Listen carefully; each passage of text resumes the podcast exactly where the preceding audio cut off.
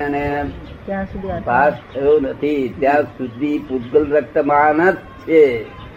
બીજું કઈ જ નથી. શું? ઉદ્ગલમાં રક્તમાં અને એક ક્ષણ ભાસ થવો આત્માનો. એ સર્વક્ષણ હોય.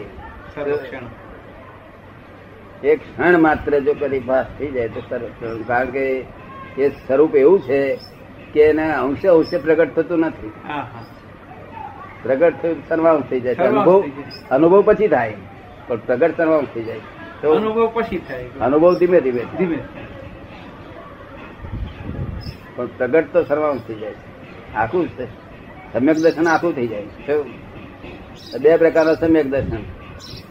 એક સમ્યક દર્શન એવું હોય કે આત્મા શું છે એટલો મોહ રહ્યા કરે. સમ્યક તો મોહ.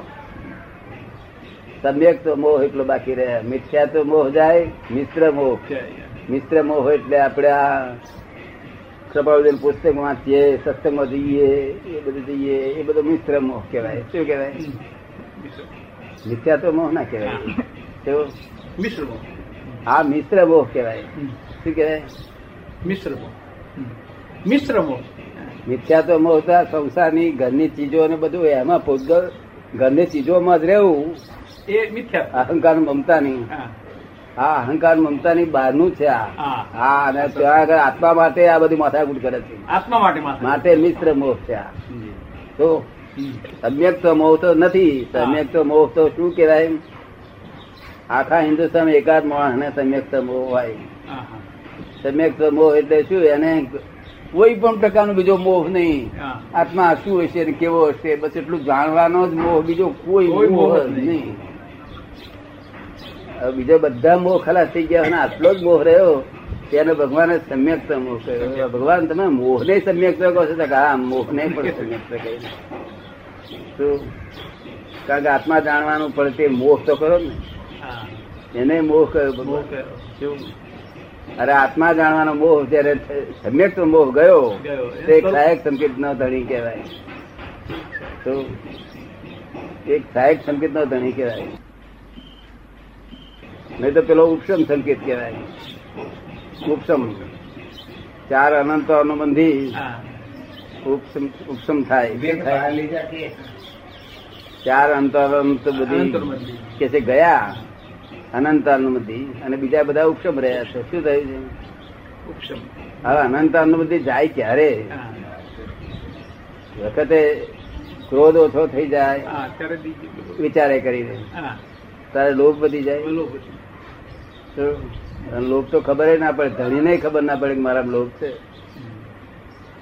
ધણીને પોતાને ખબર ના પડે કે મારા લોભ રહેલો એ લોભ કશા એવો છે કે ધણી માર ખાયા કરે. ધણી વિચાર મારે કશો લોભ નથી પણ ખરો લોભ હોય. હા. તો ક્રોધ ને તો કાઢી નાખે લોભી માણસ. શું કરે. કારણ કે નુકસાન કરે છે આ ક્રોધ માટે આપણે તેને શાંતિ રાખી શાંતિ રાખવી દેખાય પણ લોભ આ ક્રોધ માન માયા લોભ એમાં લોભ રહ્યા કરે?